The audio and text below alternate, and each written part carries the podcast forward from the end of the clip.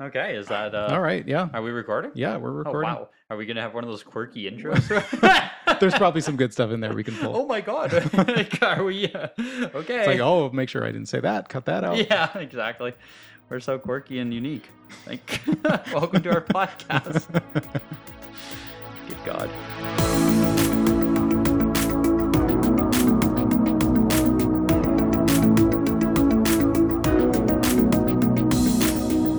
Welcome into the Weekend Rental Podcast. This is going to be our inaugural episode here. It feels great to be doing this, to be honest with you. So, the podcast itself is new, but I mean, myself, I'm Greg, my co host here, Jeremy, we have definitely been around for a while, both of us in this hobby, around the community, in various ways here. I have my Get the Greg Games YouTube channel now. I've been on YouTube three years, man. That is that's insane. It's Crazy. insane. It's been three years. Yeah. So that's been growing and doing that, covering collecting, grading, buying, selling, finance, video games as a collectible, as well as collectible hobbies, um, finance in general. And that's kind of where I specialize and what I've really been putting my efforts into over the past few years here. Yeah. Um, and you've been uh, doing great at it. I Oh, must say. thank you. Thank you, sir. yeah. Uh, so uh, I guess you guys might know me from uh, being an admin on Sealed Games Club. And uh, I'm also a member of the Interactive Art Collection, which is run by Stefan Reese. Yep. And I'm the treasurer of that. So we do like uh, museum pop ups at conventions. And uh, yeah, just Is any- that the uh, Art of Nintendo Power? Yeah, that's sort of our flagship exhibit, I guess Okay. you'd say. Yeah. So a huge amount of pieces in that collection that we take to conventions and stuff all over the country and display. Mhm. Yeah. Yeah. Are you guys also like the curation and um, kind of the what's the word like uh, not restoration, preservation, like curation, preservation, and documentation? I guess. Yeah. Yeah. I guess, um, you know, it all kind of started with the Nintendo Power collection. Uh, Stefan sort of uh, accumulated a lot in a very short amount of time. And uh, so he decided to build a museum around it. Wow. Yeah. So it's uh it's been fun and it's been going great. And uh, the first the first ever exhibit I did in person was at PAX West, Okay. uh, which was pretty recently. So that was a lot of fun. Th- so how long had you been working with the uh, foundation itself then? Um, I think it start. I think he c- created it in 2021. Okay. So from the get go, he asked me to be on the executive board. So there was uh myself, Josh Byerly, and Stefan. Nice. Yeah. That's really cool. Yeah. So that's Jeremy. I have my own YouTube channel there, collectibles and everything. And this podcast is basically going to be an avenue for us to share collective knowledge in the video game space about uh, obviously video games as collectibles, but also trading cards, sports cards, comics, um, any kind of collectible really that you could get into because in doing this at a more serious level, in a more not not where finances are the utmost important, but i- it's really cautious about how you buy, how you spend, what you choose to purchase in this hobby to really maximize your output of it. Um, money's not infinite. I think we can all agree on that. So, it, what you do and how you do it within these hobbies can really, really differ and change how much you can get out of the hobby. So, whether it's video games, I mean, crypto, broader economy, all of that is going to funnel into how the decision making process works and what kind of macro factors actually dictate what you might want to do at any given time. Mhm. Right now, a lot of stuff is down. That's where we're at. The economy kind of, I mean, it's been going up a little bit now, but Mhm. you know, overall, we've been sliding downwards for the past year and a half, two years now. Yeah. Which completely changes how you interact with this hobby, completely changes how other people see it, uh, sentiment, YouTube sentiment, everything. Everything changes when an economy starts going down versus up. So, interesting stuff like that is all going to be this podcast right here. So, hopefully, uh, you're ready for that. Yeah. Yeah. So um I know you've been kind of doing this for a while, but when did you when did you start game collecting? What what was the when would when did you get into it? Yeah, um, game collecting itself, from what I would say, would be a s- like a serious like, oh, I'm a game collector now. Not just I had games growing up, Mhm. obviously. uh, Yeah. I Me too. played them my whole life. Yeah. Um, but when I first started curating my own collection, would have been grade ten, I believe. I would have been uh, fifteen years old. Okay. And I had a job really young too. So I Oh, was okay. working paper route starting in like grade five. So from grade five till I think grade nine, I did paper route. And then grade nine, I got a job at the local grocery store. I was working at the Sobeys. So I had my own income Yeah. like, almost immediately, you know? Yeah. So at age 15, I was already nostalgic for NES. Uh, we grew up with it. Yeah. So I bought myself a complete in box console from the local, um, it's called Cashopolis.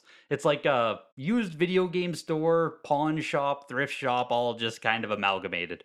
So they had a complete in box NES set. And then from another store that doesn't exist anymore, unfortunately, but Replay Games, Mm. actually, I bought a complete in box copy of Bigfoot on NES. It's Oh, a cool. monster truck two player game. P- Most people listening probably don't know what Bigfoot is. It's, it's like you know, NES has so many games where you just like only very specific people will care about them because it's like what you had growing up, or it's Right. like one of the only ten games we had on the system. You know, Yeah. so you'll find people who just like love Bayou Billy because it's like oh that's all I had. Yeah. but That's funny. You know, sometimes I, lo- I look at, you know, auction listings and stuff and I'll see an NES game and it's like, have I ever seen that before? there are just so many games. you know, it's Library. over seven hundred. Yeah. Like you don't realize it, I guess, unless you get deep into it. Because Yeah. really, all you ever see are the like fifty. You Yeah. see fifty games. The standards. Yeah. yeah. Yeah. And then, you know, as you get a little bit deeper, you might run into the next 100, but there's NES games you'll never see unless you start collecting. hmm You just won't even, Yeah. won't come across it. Yeah. So that's what I did first there. Uh, got the NES, got the, um, the Bigfoot, played it, had a hell of a night, like great time with it. And then from there, it became, okay, I want to, uh, like I said here with how this podcast can be structured, I wanted to maximize my potential in this hobby, maximize my outputs. How can I stretch my dollar the absolute furthest so I can collect as much stuff as possible? Because, you know, 15, I, I- I didn't have much money, like just straight up. Yeah. So absolutely. buying and selling became my main hobby almost. Like that almost became my other part time job in high school Yeah. was selling video games because I would buy any lot, any bundle, anything that came up where I thought it was a good enough price where I could keep some stuff for my personal collection, sell off the rest. Yeah. Which I mean now in 2023 that's nothing new. That's what everyone. Well, a lot of people do that these days. That's basically the most optimal money saving way to collect, but yeah.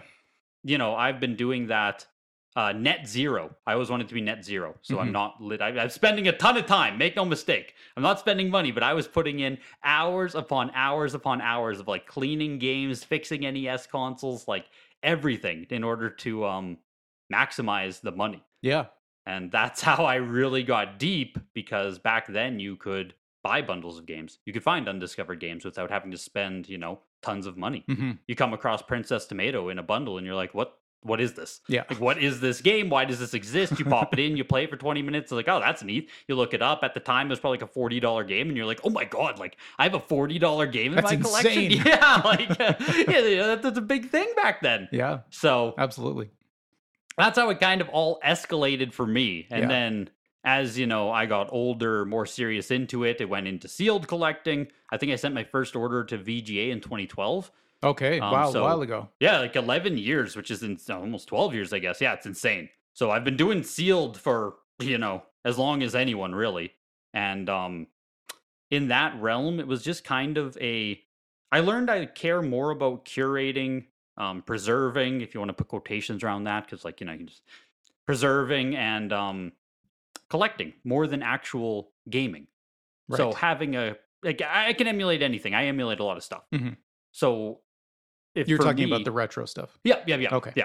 I mean, uh, emulate, I'll emulate where possible, to be completely Yeah, honest. that's Like, right, it's, yeah. it's just convenient. but, um, yeah, I'll emulate basically anything. So if I had a sealed copy of a game, it never affected me in any way. It's not like, oh my God, now I can't play Bigfoot because I have a sealed copy. Right. It's like, you know, if Yeah. I wanted to play it, I can play it anytime I want. Yeah. At least is, you know, how I started to see it. Yeah. And so went down the sealed route, went down more I in my head I, it's a more optimized collecting kind of like just going up like CIB, then sealed, then mint sealed. It's just kind of like the going up a scale of like I was gonna say a scale of stupidity for how like how OCD or like anal do you want to be about your collecting, you know? Yeah. Yeah. with each tier jump, it almost becomes less pure, less fun because it's like, oh man, the decision making and everything becomes harder, more stressful, more money. Uh, it, it changes a lot of things. Yeah. Like it- uh, over the years, I think I would say that some of the uh like natural fun of collecting has been lost with how Okay. much you start learning with how much you start trying to uh that you just you're you're trying to literally min max everything, Mhm. and that becomes its own meta and its own game. But you know, like walking into a game store used to be magical yeah. because you just kind of look at games and you don't really know prices and you don't really know games and you might see something you haven't seen before. But then suddenly it becomes you walk into a game store, you know every title, you know prices basically off you know what I mean? Yeah. Like, you can look around and be like, ah, basically everything's overpriced. That's kind of value over there. Oh, that's a neat game. Don't see it often, but like ah, it's way overpriced. Mhm. Like e- everything just becomes kind of optimized in your brain to a point of you lose the, you lose a touch of the magic. Yeah. So you're saying ignorance is bliss. I- I I- I mean, I have a lot more fun walking into like a sports card shop or a comic shop or something where Okay, I yeah. genuinely don't know anything. Yeah. Because I can walk in, I can look around, I can see stuff I haven't seen before. But, uh, It's like, oh, that's sixty dollars. That's a hundred. Oh, that's cool. Like, Yeah, yeah. I might just buy something impulsively. I don't know if it's a great purchase because there, there is so much fun in the ignorance. Mhm. There's so much fun in it. Yeah, absolutely. Yeah. It's um I think I'm kind of the same, especially at like collectible shows or something, you know, where people have booths everywhere. It's like, oh, that's cool. You know, I'll spend a hundred dollars on that. It's probably a terrible purchase. yes. But you know, you're just kind of um it yeah, you're right. It kind of recaptures that magic of uh of not knowing everything and kind Yeah. of being excited about stuff still. like I'm okay with being wrong. I want to be wrong. It's like, oh, that's cool. Like then you learn about it. You go down a Absolutely, yeah. rabbit hole. You know, like Yeah. maybe you spend 100 bucks on a comic that routinely sells for 60 bucks, but it's like, cool. You have it. You might learn about it. You might go down rabbit holes, and like Yeah. that that starts your learning. Yeah. And you might just hold on to it for a long time and then suddenly look at a price and you're like, oh, you know, finally I'm breaking even or I'm actually making money on this thing. exactly. Or yeah, you just like put it on your mantle, and it's like, oh, that's my first mistake in this hobby. Yeah. Like and that's you know its own special little spot. yeah. but- absolutely. Yeah. yeah, that's I guess uh, kind of my road to where I am now, Mhm. where you know uh, uh, picking up so many things over the years with what you can collect and how to collect variants, everything. Yeah. that now it's like, okay, I can kind of share this knowledge Mhm. that would take someone, you know, took me 15 years. I could probably distill this information. I could create a good collector in like three months now because of 15 years of knowledge I already have. I can just like tell someone. Right. so Here's what I've learned. yeah, exactly. Like Here are you the don't you mistakes don't I have made. to waste this. Like Yeah. don't waste your time doing this. I can just tell you. Like you know, there's no longer scouring the internet for these niche variants. Like we know it, so we can just Mm-hmm. tell you this now. Yeah. And it's you know, 2023 has a lot of things wrong with collecting, um, with prices, with how reselling has gotten scalpers and all this. But there's also never been so much knowledge and access and availability and just if you want to get into it, there's it, it's more expensive than it's ever been. I, I Mhm. don't discount that at all. But if you want to get into it, there's just more access, I Yeah. think, than there's ever been before. Yeah. Even if you are buying from a reseller or something, like you have access, Right. you know, 10, 15 years ago, like e- even if you wanted something, it was just, it was hard. hmm Like, yeah, you could go to grad sales all the time and stuff, but like that doesn't mean you're buying what you actually want. You're just buying what's available Right. now you can just like kind of buy whatever you want at any time and know what you're getting and opt like optimization. Yeah. There's a lot of optimization now in this hobby. Yeah. Yeah. There's a lot less um, discovery, I guess, in that case, Yeah. because there's so much knowledge out there. Yeah, that's, And I- that's what I mean. Yes. Yeah, and I think you sort of followed a natural progression, you know, where you start with the, you know, kind of the base level stuff, the CIB stuff, the, you know, carts only. You know, as you kind of go on, you start seeing like, oh, you know, I could actually buy these things with like a seal still on them, like how they were on store shelves, and then you kind of, I don't want to say you graduate, but Uh, you no, know, I- you kind I of know you what you kind of mean. I know climb what up you to the mean. next tier. It's a mountain a little bit, right? You're always kind of climbing to the next thing. That's why I, I almost said there with a sense of stupidity because there is like, you know, Yeah. you never have to like, Yeah, like a lot of people just card only collect and like that, that'll be yeah, perfect for them. which is Like, fine. yeah. you know, You know, I almost did a cart only full NES set. Like as you say, I started with you know what I started with. Yeah. uh, full set N64. Almost had a cartridge only set. Uh, NES like cartridge collecting is where I started. It's what taught me everything, mm-hmm. and then from there, yeah, I went up.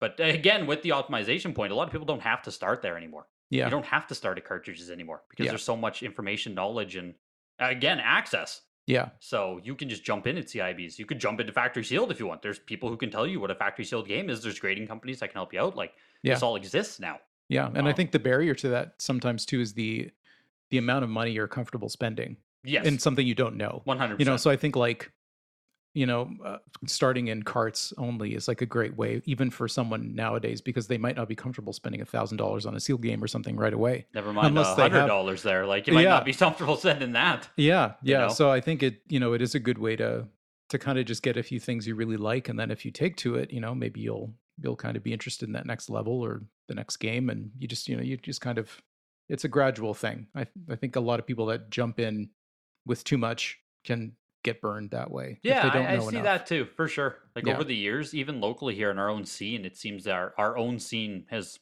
all but died Mm. uh, in our city.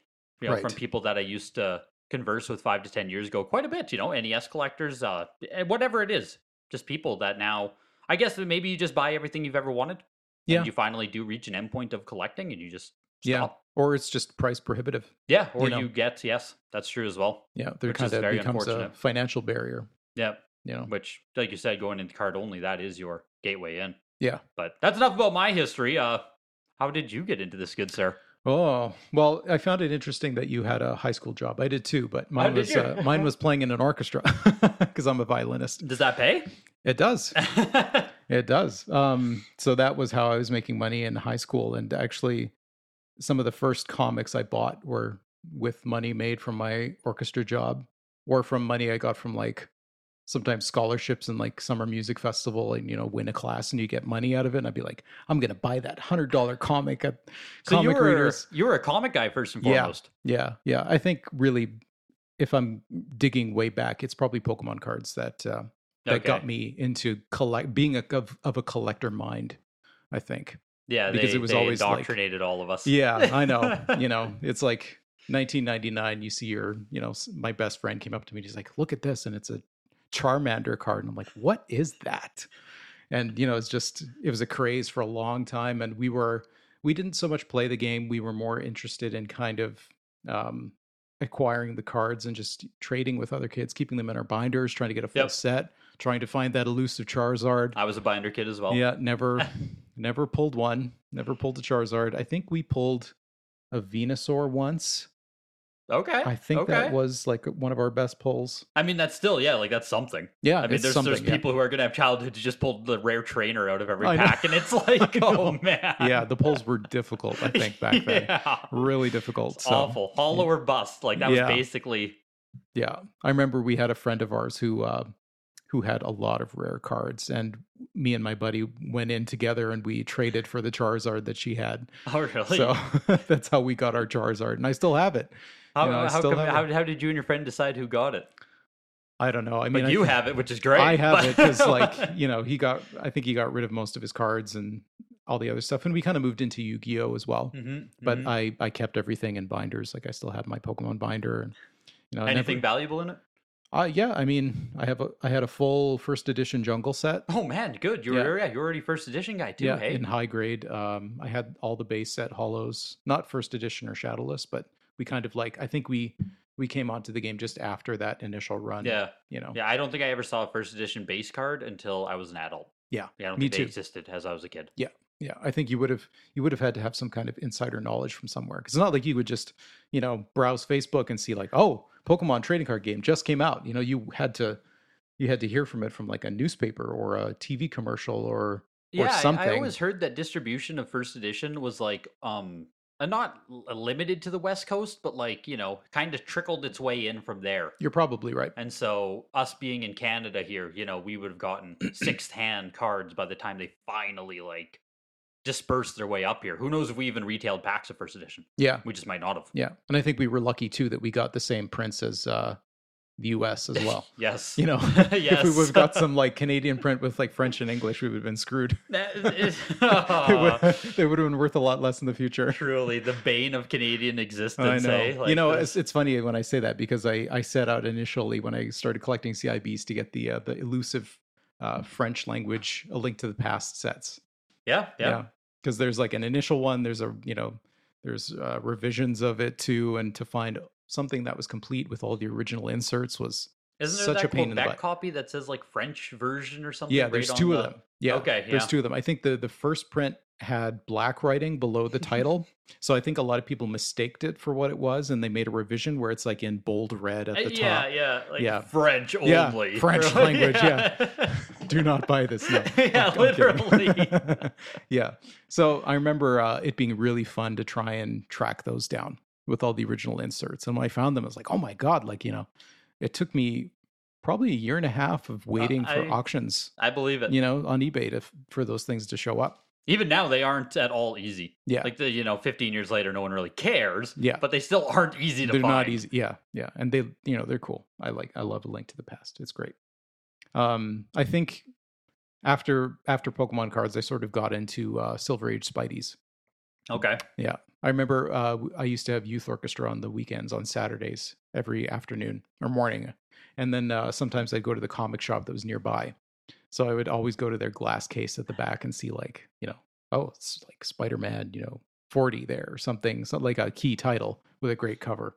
So that's how I kind of got into comics in high school. Those darn glass cases, man. Those know, were, uh, yeah. those also got us. I was I was never uh, a pleb looking through the shelves. It was Yeah. like I'm going straight to the expensive stuff at the back because they That's- also had cards there. Like they had they would have vintage Pokemon cards. You know, you could buy Nice. singles, hollows, and I'm like, oh, that's cool. yeah, buying singles back then was crazy. Yeah, Like that's what I talk about with the ignorance there. I had no idea what anything was worth. It was just like, oh my god, like a first edition guy of the Fierce Knight is thirty nine ninety nine. Like, is it? I, Mm. Yeah. wow, that's a that's crazy. yeah. It's more than a booster pack. yeah, exactly Yeah. though, right? Yeah, So the yeah, the glass cases, man, they that's exactly where I went to.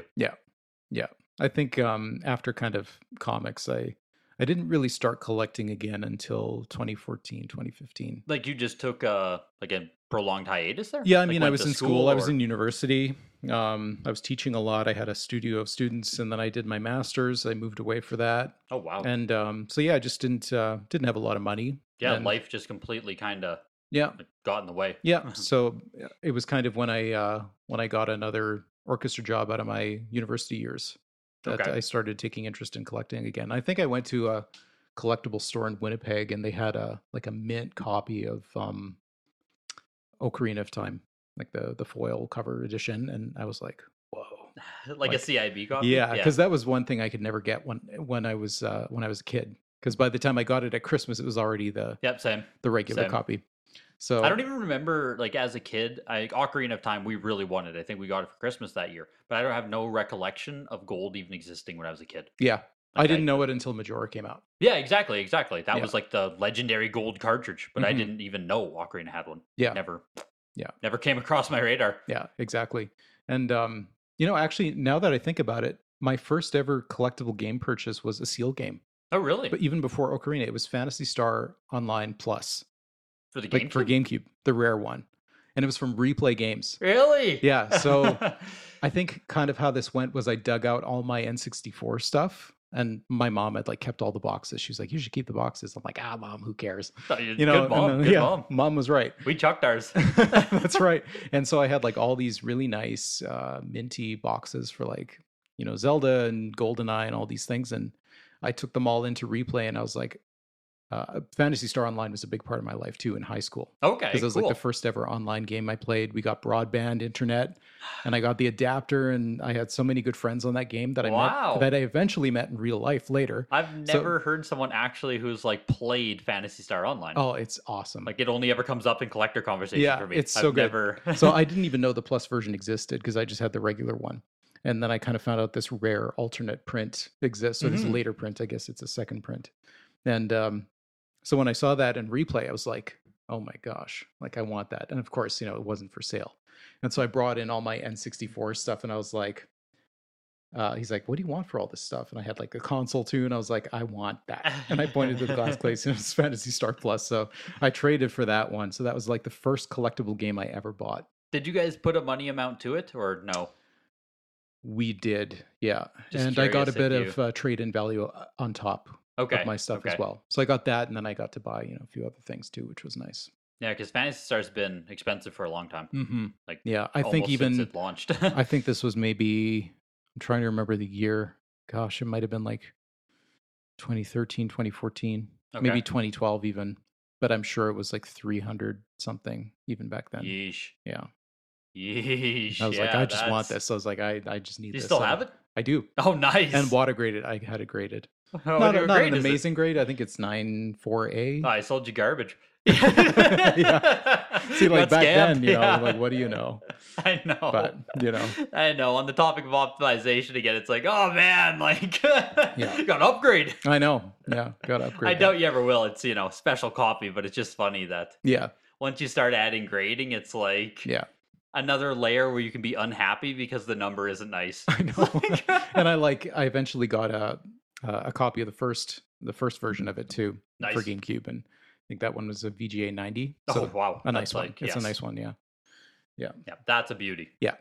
yeah. So that kind of like led me into the purchase of Ocarina of Time, and then I got myself an IKEA cabinet, and I started displaying a few like games, and then it just kind of spiraled from there. I started selling my comic books. And, oh wow, and uh, putting kind of money- pivoted right towards games. That yeah, day. yeah. I was like, well, at the time, I remember when I first got into it, I was like, geez, like, am I just going to be? It was a major concern for me because I just started a job, Okay. and I was like, am I going to just be sinking money into this and not seeing anything? I was like, are they difficult to sell? I didn't know anything about the market at the time, so it was it was kind of um, I had some trepidation over that. I was like, you know, I, I have all these comics lying around. Why don't I just get rid of them and then buy some games that I like. And then it just kind of, you know, went on from there. Started getting into sealed games in like 2018. And yeah, I had a really nice mint SNES set of games, not a full set or anything, but yeah, yeah. I was always looking for the nicest stuff I could find. so I had some really nice boxes and carts. And yeah, I feel like that that type of collecting is just built in, where it's like Mm. uh, you just um, you want to find the absolute nicest, and it's hard to even explain that to people who are Yeah. just like, oh, just get a you know, like oh, you can get one on eBay for forty bucks, and like you can, yeah, but it's all creased and damaged, Yeah. the label's ripped, and it's Yeah. like you know, it, there's nothing wrong with doing that, but it's kind of just ingrained in some people. Like I don't think you can convince someone to care more about an ice box if they just don't. It's just Yeah. kind of like ingrained in how you collect or how you engage. Yeah, well, you know, at the end of the day, it's all about eye peel, right? You know, we kind of consume everything with our eyes, so it's like even back in the the days of, with Pokemon cards on the Mm. playing field, you know, on the on the playground, it's like if you see some kid with like a bent hollow, rare hollow, you're like, I don't want that. You Yeah, know, yeah, there's a yeah, giant- hundred percent. there's a giant bend through it, so that you know there there's a reason why nicer looking stuff fetches more money. It's because we that's how we consume things with our eyes. So Yeah, and Yeah. when a lot of this stuff, you know, might not be rare in the most uh, basic sense, where you know you can go buy a collector's edition Ocarina of Time anytime you want. They exist out there, but finding one in exceptional condition, it's like okay, there's there's chase. yeah, you know, on the topic of the chase being uh, almost half as rewarding, more rewarding than the actual acquisition, the chase is a lot of fun. Yeah. I, I need my collecting to have the level of difficulty to it.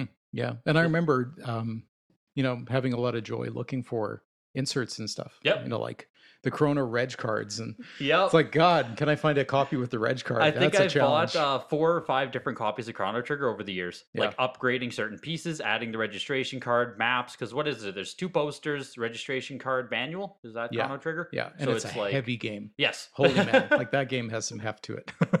so you know buying multiple copies swapping out pieces selling it off buying another one swapping in and out pieces and, and that was fantastic like i loved it Yeah. i think final fantasy 3 i've bought multiple copies secret of mana and snes sucks man why did snes have so many inserts yeah. Like- You know, it sucks, but that's what makes it fun. I know, I know. it's it's absolutely a love hate because Yeah. it's like you know I want to get a fully complete copy. I know of it's not complete until I have that Reg Yep. card, you know? Yep, and that registration card for a lot of games, you'll have to literally just buy another copy that has it, Yeah. uh, then keep it and sell off everything else. Yeah, and uh, honestly, that often justified a lot of my purchases too. When it's like, oh, this thing is kind of maybe slightly overpriced, but has the reg Yep. card, you know, it's going to save me a lot of time Yep. and you know, And it's funny because people weren't valuing that nearly as much as they should have been. no, Like those, there was a big lag on just how difficult they were, truly were to acquire Yeah. for some of the registration cards. Yeah. because people would sell, you know, CIBs uh, with posters or registration cards for basically the same price as a box manual cart. yeah, They wouldn't value the extra inserts at all. yeah, yeah. yeah, if, you, if you looked hard enough, you could find those listings Mm-hmm. where you know they weren't factoring in that kind of thing, Yep. and that's where you could kind of get ahead in a way. Yeah, and it's same with condition. Condition was highly, highly, highly not um not as uh uh emphasized or Yeah. people didn't value it nearly as much as well. Well, it's not regulated as much as it is now with grading and all that. So, you know, now that we have grading companies, uh, there's theoretically a lot more un, you know, non-biased. out Yeah, there. yeah, theoretically. Yes, I, I Theoretically. get it. That yes. uh, even without the grading, it was just like, you know, you talked about bent up card and stuff. uh, going to like a, a near mint, truly beautiful copy of say Chrono Trigger back then would be like 300 bucks. Yeah. And then your used crappy one was like 250. Mhm. It's like, man, like of I'll spend course, the extra Yeah, 50 of bucks, course yeah. I'm going to spend up. with that black box, you know. Yeah, it- and it- you especially know. being the Mexico print, you know, with the, like the crappy Yes. cardboard. It's like those paper things. label on there. Yeah. Like it, it's just it's gonna. But people just didn't. Um, people would just say you overpaid. Oh, you overpaid. Like the average price says two fifty. You paid three hundred. You overpaid. yeah. It's like Like who cares? you guys no. Like look at look at it. Yeah. Like just use But your it's eyes. so nice. Yeah. Like beautiful. look at it. Yeah. You know this this condition is deserves the premium. Yeah. And yeah, people have definitely caught on more now to conditional premiums, but I think it still is one spot in video game collecting where there's a lot of lag. Or Mm. maybe I don't want to say misunderstanding about it because like surely people can understand that nicer stuff sells more, Yeah. but just not quite to the degree that it does. Right. And Like which it's- which market do you find that's more prevalent in? Is like the CIB market or the sealed market or Uh, sealed for sure, CIB to a lesser degree. okay. The swings with sealed are just heavier. Like Mm. trying to explain to someone, you know, the difference between price of a nine two and a nine eight. Mm. i- i- that's gonna you know I, I think your most average collectors will be like oh that's that's dumb it's fake it doesn't make sense like Yeah. why is it 10 times more Yeah. that's dumb Yeah. uh, so that kind of conditional nuance um which is largely like from the grading companies hmm without the grading companies you can't really have jumps like that from you know uh, something that's near mint versus mint versus mint plus you know the extra qualifiers however we want to take it but getting into those super extreme levels uh that's people still don't really understand i think with trading cards and stuff it's pretty understood now if you have a 10 like you're going to get a massive premium even versus a 9 Right. i think that's pretty understood comics you know 9899 it's going to sell for a pretty big premium versus 96 even Yeah. games is still, you know, why why would you grade cellophane? Why would you grade the plastic and stuff? And it's like, uh, Yeah. yeah. still ways to go with that. Yeah. And part of me as well, you know, sees the justification in cardboard games you know, with box grade especially. Uh, yep, Whereas like something like if I was looking for a let's say like a sealed Resident Evil 2 on PlayStation, it's like yeah, if I could get a 9.0 with A plus plus wrap, I'd be happy, more than happy, But as long as there's no crack. I was about to say that's your issue though. That's Yeah. your issue with those double jewels. It's basically nine six nine eight unless it's cracked. yeah, Then you're not getting like I don't even know how you get a nine four. How do you get a middle grade? I have no idea. Like I don't know. Yeah. Because it's either cracked or it's not, Yeah. or faded or it's not. So it's you know, Yeah, no matter how bad it looks, if it's not cracked, like you have a good shot at nine eight on a jewel case. Yeah. Which is kind of dumb, but yeah, just is how it is. It's how that is, you know, it's how it is. yeah. Yeah, But very you have to true. learn the- how to emphasize and where you should emphasize and all that good stuff. Yeah. You just learn as you go. Yeah, for sure. It's a learning process. No. Never To- really ends. Yeah, th- th- exactly. You know, Yeah. just keep going down different rabbit holes. Yeah, that's right. There's too much knowledge for any one man to know. But uh, okay, so now that we've arrived at our kind of like current collecting uh, habits, where would you say you are now for focus? oh God. Like, what would 2023 you? What has would be been- your? Yeah, Yeah, 2023 has been interesting. Um, now doing this for what, like 15 years Mhm. almost? Yeah, that's wild. that's so crazy. it is. It- It's you know half my life. Yeah. I'm gonna go to the part now where it's like I've been collecting more than I haven't. Like that. That's what's happening next year. That's wild. So a big thing for me this year was honestly paring down, like getting rid of stuff, Mm. which sounds you know kind of uh, counterintuitive, but like just in doing this for so long and doing it in a sense where I bought bundles and I was always I was always a quantity or not like not completely, but you know quantity mattered. Like I was a full set guy. I was buying whatever came up. I was buying good deals. I was buying bundles, and I would keep a lot of stuff. So as it is now, 2023, like I'm just trying to whittle it down more to stuff that I really care about. hmm So, you know, coming into 2023, I still had, I think, 600 NES E games, 550 maybe. Wow, I sold off, I think, 350 this year. wow, So, and you know, carts, CIB. uh, but mixture of both. Mixture of so I both, think I okay. sold 200 cartridges, 150 CIB, something wow, like that great. uh, probably 20 sealed. Yeah. Um, and it, it just it feels great. Yeah. Like I don't miss it. You No, know, I well, have no. it's if it's sitting in a box in the closet, you're not going to miss it. You know, exactly. you know, it's kind of what I've been telling myself now too. Is I've been kind of digging through old tubs, and it's like you know, just just take what you can get for this crap because it's not you're not enjoying it. It's just sitting Yeah. there. It's money you could put towards something else that you might like more. know. exactly. And I'm not afraid of like, oh, what if it goes up more? Like, oh, what if it Yeah. does? What if it does? Yeah, You know, I'm, whatever. I'm, I'm, I've had my fun out of it. I got what I got out of it. Like, I'm, I'm done. If it goes up more, great. Yeah. Someone will make money on it. But Yeah, like, For sure. it's not my fear or my desire anymore Yeah. to just like hold on to uh, random NES games that Yeah. I don't have any connection to, any care for. What I'm, I'm, I'm just, I'm done. I'm done with that. Yeah. You know, I'm over it. yeah, for sure. And I Yeah. mean, stagnant money doesn't do anyone any good. So Yeah, and You know? like you said, I'm going to use that money then to go into directions that I really want to try and focus on more. Yeah. So you know, 2023, I'm trying to get factory sealed Pokemon games. Mhm. Uh, very expensive these days. Yes. I'd love to get more factory sealed first party N64 games as well. okay, I'd like, you know, people all dunk on it, they meme on it. I would love to buy a Mario 64 factory sealed. yeah, absolutely, You know, as much as people say it's the most common game out there, it's still going to cost me thousands of dollars for a sealed one. yeah, Like that's just how how it is now. yeah. You know, there absolutely. aren't that many. and I mean, it's so- a very important game. So Yeah, and you know? that's the kind of you know where I want to start focusing a lot more now is on the games that mean a lot to me mhm, that I think have widespread appeal. Um, not not to say like safe investments or safe spots to put money. Like it's video games. There's always you know volatility in all of this, but I think there are certain games that have better future outlook or better hold potential uh, to sink a lot of money in, Mm. where I won't be worried about it nearly as much. mhm. I can still enjoy the item I own a lot. yeah, Um, but I won't be like, oh man, like if I keep holding this, like it- does anyone care? Um, and that's how I like, you know, a good example, I guess, would be Cheetah Men 2 on the NES. A mhm. very expensive game. I think I Yes. sold my copy for two thousand dollars still. I don't know how many more Cheetah Men collectors are going to be made in the next ten to fifteen years. right. Are people still going to care about that? Yeah. I feel like the story of Cheetah Men 2 peaked uh, ten years ago with like angry video game nerd videos and like maybe Pat the NES Punk covered it too Right. ten years ago. Yeah. Yeah. so I, I- you know, take the two thousand dollars now. I can buy something I actually care about Mhm. and go from there. Yeah. So that's kind of what I'm doing these days is paring down and really uh, auditing my collection into what I actually want. Yeah. What And are that- you doing? I think that's a sensible thing to do. I, I'm kind of doing the same. I guess um, you know, I still do have a lot of games left. oh, And, uh, so do I. Make no mistake. I I've sold mean- thousands. yeah. I mean, you probably have a lot more than I do, but I've just been so focused on artwork that you know, there's games just kind of sitting, you know, buried in a shelf or in a in a box somewhere, and I'm just like, why? You know, just just put that stuff into art because I'm always, you know, there's always kind of uh an opportunity that I feel like I'm not prepared for. So I'm like, it'd be nice to be prepared for some more things that come down the line because it's always like you're always kind of uh, w- waiting for these leads that you've kind of put out into Mm-hmm. the universe like years before.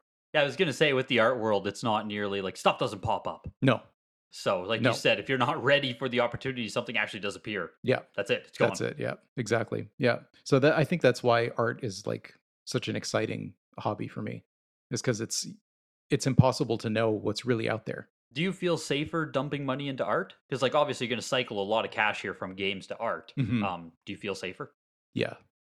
Personally, I do yeah why because because I'm putting in the effort to um to find this stuff uh, from its original sources. okay which allows me to buy more and preserve more. So you know, if I'm if I'm primarily buying off collectors the entire time, it's uh, it makes it much more difficult for me to make my money go its entire way. so you know, I think um, at the prices I I tend to be able to buy stuff at, I feel safer in that realm. yeah. would you feel safe if you had to pay collector prices uh you know what i mean like say you're at the mercy of the market Yeah. would you still feel great putting money into this stuff Um, I guess it really depends on the the price I'm buying something at and where I feel the value could potentially be. Because I mean, that's really what it is. You have no comparables, right? yeah So you're you're really looking for potential in certain things. Like that's it- what that's what terrifies me about a market where market comps don't really exist Yeah, yeah, it's true. That that is, I think, what prevents a lot of people from from diving into one of a kind collectibles. For me, I kind of find it exciting where if I find something, I'm like, that seems really undervalued to me, or you know, it seems like a good buying opportunity. sounds like there's still a bit of magic in that Yeah, side of uh, There's there's a lot, yeah, because I mean, it. Um, I don't want to say like you kind of create the value yourself, but you know, it's the eye of the beholder matters a lot more Yeah, yeah. And there's because there's no direct comparables, you're a lot more immune to the ups and downs of of conventional um, retail style collectibles. Yeah, how have you found the volatility on your side of uh, original video game art? Like, have Um, pieces, you know, someone's paid something and you've seen it resell and just, oh my God, like the value tanked. I don't know if I've really seen any tanking per se because so little stuff changes hands frequently enough to really notice it. But I mean, stuff already in 2015 was selling for hundreds of thousands of dollars. Oh my gosh. So, you know, the people that were kind of buying in early obviously can afford to do so.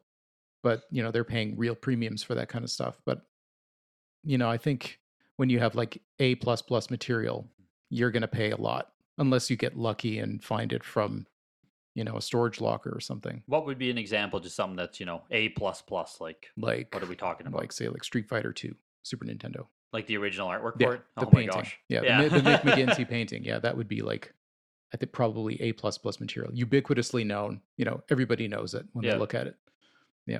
That's crazy. Yeah. That's crazy to even like think about that world. Yeah, you know? I mean, you're you're getting into um, true historical provenance and importance when it comes to artwork because it's all one of a kind.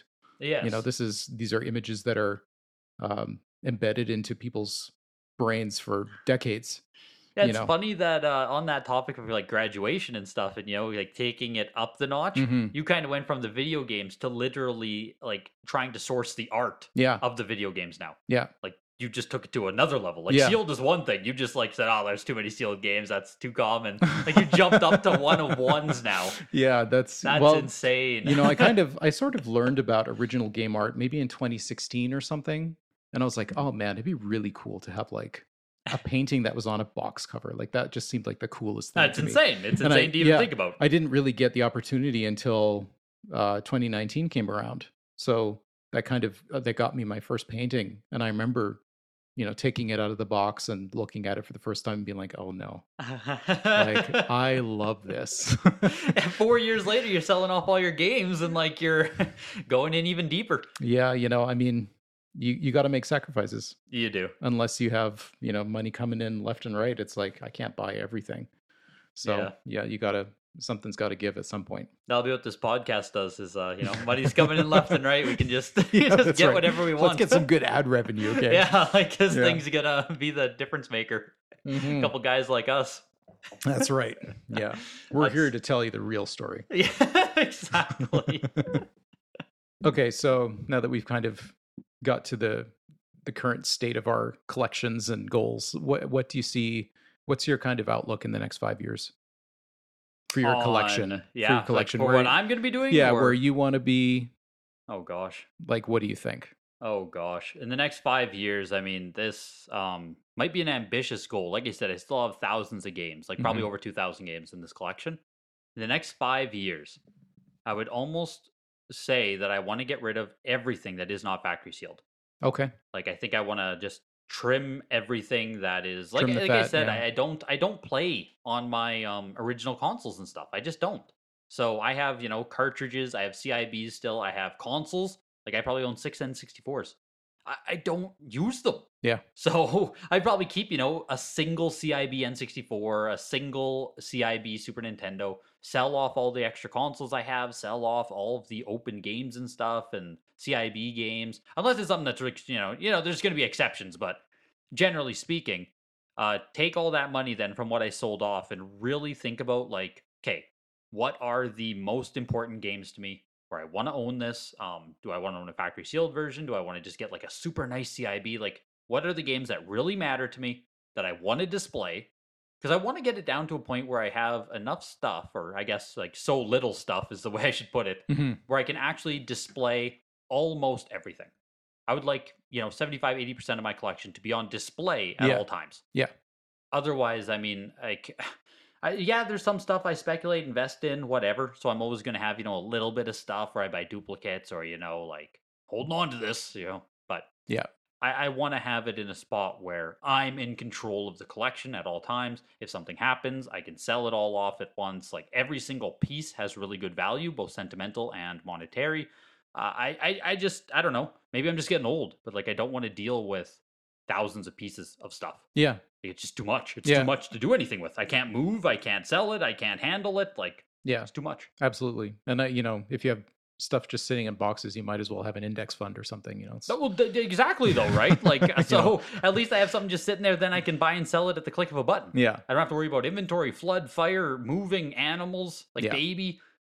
There's just so much, man. Yeah. and Absolutely. I probably will be having kids within that next five year gap there. So, like, you know, it's just another issue. Yeah. Got someone, someone running around trying to wreck my stuff. Can't have that. Get some padlocks for those cabinets.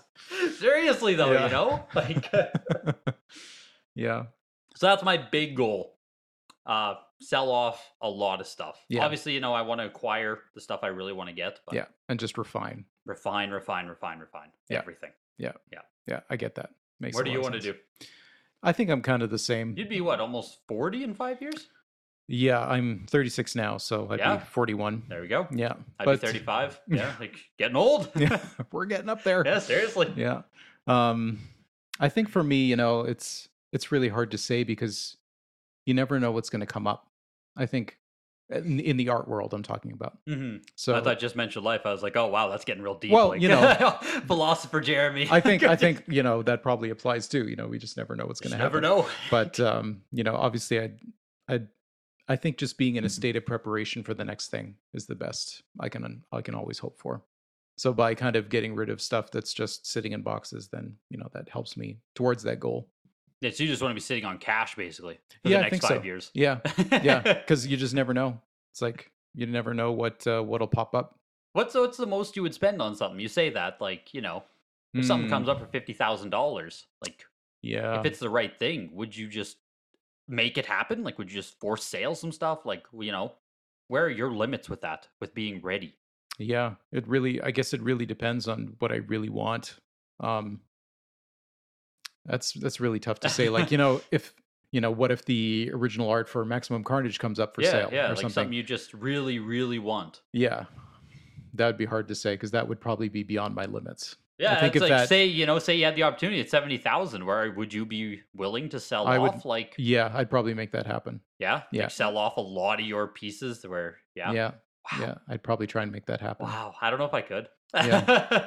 I mean, you know, it's it's really different when you when you're presented with an opportunity. You know, I mean, I that's happened before, not not at that price level, but even just at like say, you know, 5 grand or something. yeah, You know, I had a that Resident Evil magazine cover was just suddenly offered to me out of the blue and I was just like, "Oh my god, I don't have this money, but I have to do it." yeah, You know, yeah. it's Resident Evil. That's like and it's a painting it's a giant oil painting by a famous illustrator i was like i just had to make that happen so you know if that if that comes around at that kind of price level then you know you got to make sacrifices for sure and Yeah. hope you can pull it off you know It's what I've struggled with the most, you know, even with paring down my collection. Like, I, I still kept 200 NES E games. Yeah. Yeah. I, don't need that. Yeah. But I'm just like not ready to, like, I still love the stuff. I, Mm-hmm. I just, you know, there's so much stuff that I love that I have that connection to, that emotional deepness where it's like, man, if I sell it, I think I will miss it. yeah And, you know, in doing this in a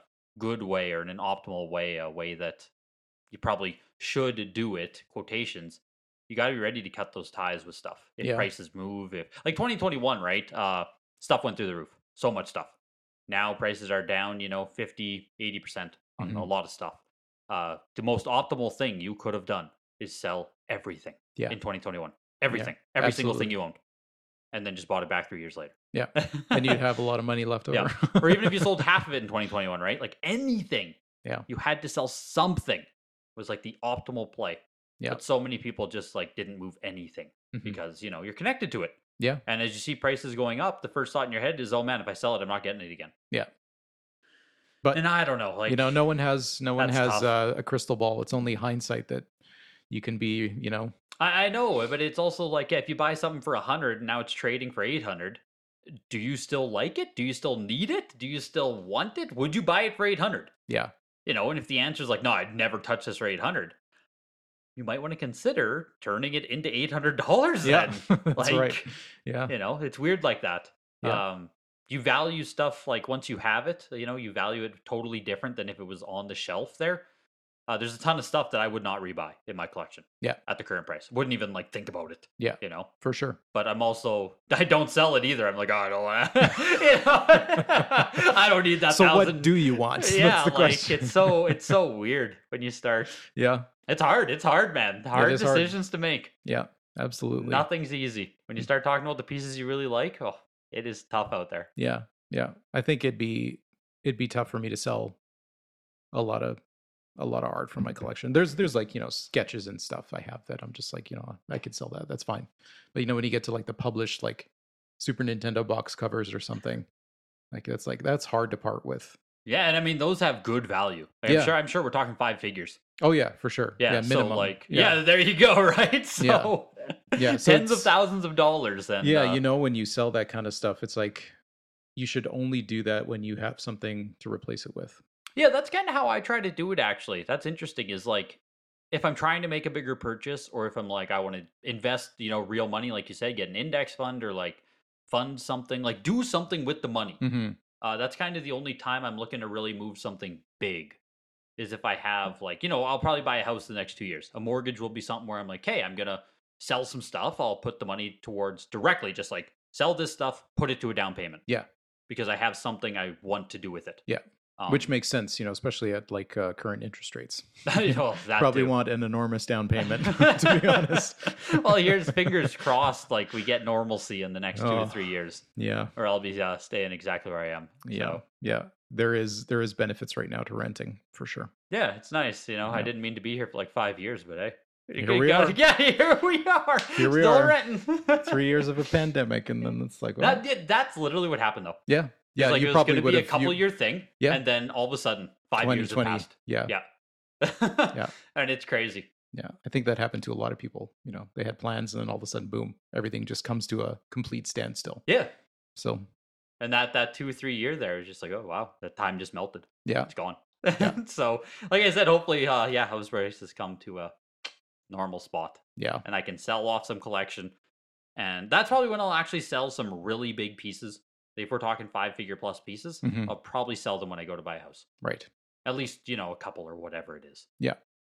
Because then you're you know you're getting something of value. Putting it directly into an investment or something non volatile, something for life. Yeah. you know, then I don't have to feel sad about it because it's like, oh man, like. like say the price goes up right i sold that I gave her 10000 five years later it's worth 50 60 it's like oh that's fine i have a house like, Yeah. i bought a house i used it to buy a house Yeah. no regrets Yeah, absolutely. Yeah.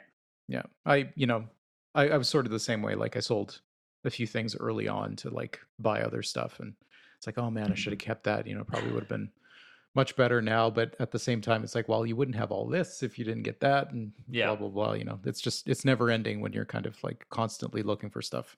yeah that's the the joy i guess of being more liquid with your collection Yeah. because a lot of people stay very static Yeah. you know like stuff just enters and it never leaves Yeah. it's like this is my collection like i never sell games i Yeah. never resell I think that's a bit of a luxury. Uh, I think it is Yeah. myself as well. Yeah. Either that, or you simply aren't collecting much. I mean, yeah. Yeah. It's, I- yeah, I- it's kind of I- one or the other, isn't it? yeah. Yeah. Either you can afford to buy stuff and never sell it, or you're just not really buying that much. Yeah. Yeah. Maybe if you're buying, you know, five games a month, Yeah. then I could not sell anything either. But like, you know, I want to be doing five games a week. Yeah. I, I'm an addict. ramp this up. yeah. I thought I we were need something to do collecting. all day besides YouTube. like, I thought we were game collecting. Let's, let's buy some games. But yeah, you know, it just truly though, like I not that I'm a game store, but that's kind of how I would like to see it, to where it's Yeah. like, uh, you know, I never know what's coming in. I never know what's like I'm gonna be selling stuff almost every week, you know, and stuff's gonna be bought every week. Yeah. just trying to continually optimize stuff. Yeah. and that's you And know, that's the fun how of I it, love too, I you love know? it. I love it. yeah, absolutely. I love the market and all of it. I know Yeah. some people absolutely despise it. Um, I love it. Yeah, I mean, I think if you're going to put money into anything, you have to be flexible. You know, you have to be willing to uh, see good and bad in order to kind of survive the You should. the crazy swings. So You should. But there's a lot of bitter people out there who just, you know, like video game collecting's ruined or whatever rabbit hole you want to yeah, go down, and it's like, "Nah, I'm gonna keep doing it. yeah. I'm, uh, I'm gonna keep, uh, Comics are meant to be read. yeah, like I'm gonna Games keep, are meant to be I'm gonna played. keep buying and keep selling. Like we're gonna keep doing the same thing we've done for the past ten years. yeah, Yeah. Nothing changes in that regard. yeah, Prices will change, numbers will change, but like the Yeah. actual engagement, same old, same old. yeah. I yeah, I think I agree with that. You can only just uh, kind of be prepared for what's coming and find deals where you can, sell off stuff where you can, and you know, keep keep moving, keep Yeah. doing it. keep Slow moving down if forward. you have to because prices go up. That's about it. Yeah. Like I, you know, 2021, I slowed down a lot of my buying. Yeah. And I upped my selling. Prices were crazy. Yeah. So, you know, I wasn't buying as much because I literally couldn't. Yeah. But it's also like, oh man, I should really go through my stuff and like you know what's gone up 7x hmm and just start selling stuff Yeah. Well, that's, you know, I think uh, a lot of people who have been game collectors for as long as, you know, someone like you, especially, you know, you would have had stuff you bought for really low prices Mhm. and you would have been in a great position to make money regardless of whether the market went crazy or not. yeah, yeah exactly So, yeah. and a lot of people sitting on that stuff have it in their collections you know those people who never sell stuff and it's like ah, may- maybe you should you know maybe Yeah. you should get rid of some of those games that are now that you maybe you don't touch it don't play it don't care about it do you have rule of rose or you have a fantasy star online plus like does that game even run now can you even run fantasy star online plus There there is a uh, PC version with a Well, dedicated GameCube, server. can you Oh, on GameCube, I have no idea. like do you need the uh online or is no, the you whole- don't. You can actually play it split screen. oh, okay okay cool Which is great. okay so the Yeah. game still is usable Yeah. good And there actually is another Japanese expansion as well Oh, no. called Blue Burst, but it's PC only. okay So if you you can uh, you can get the PC version kind of like for free, and there's a dedicated server that people still play on. that's insane Yeah, which is cool. That's really cool. Yeah. I love when games stay alive like that. yeah, that is cool. But yeah, you know, take some of those games from your collection, sell them off, and I don't know. Yeah. Just be more, be more fluid, be more liquid. I agree with that. That's a good motto. Yeah. Yeah. There should be a grading company that uh, uses uh, WADA or uh... Yeah, oh, something Is something there with like something liquid there? and yeah. yeah. I don't know. Is there Can anything we like think of that? Can something we like can that? we copyright that? or something? but yeah, that's gonna do it for today's episode. Make sure to what do you do on a podcast? Oh, I don't know. Just join us next week. like and subscribe. Like, Yeah. yeah, that's going to do it for this week's episode. Join us next week. Take care, everyone.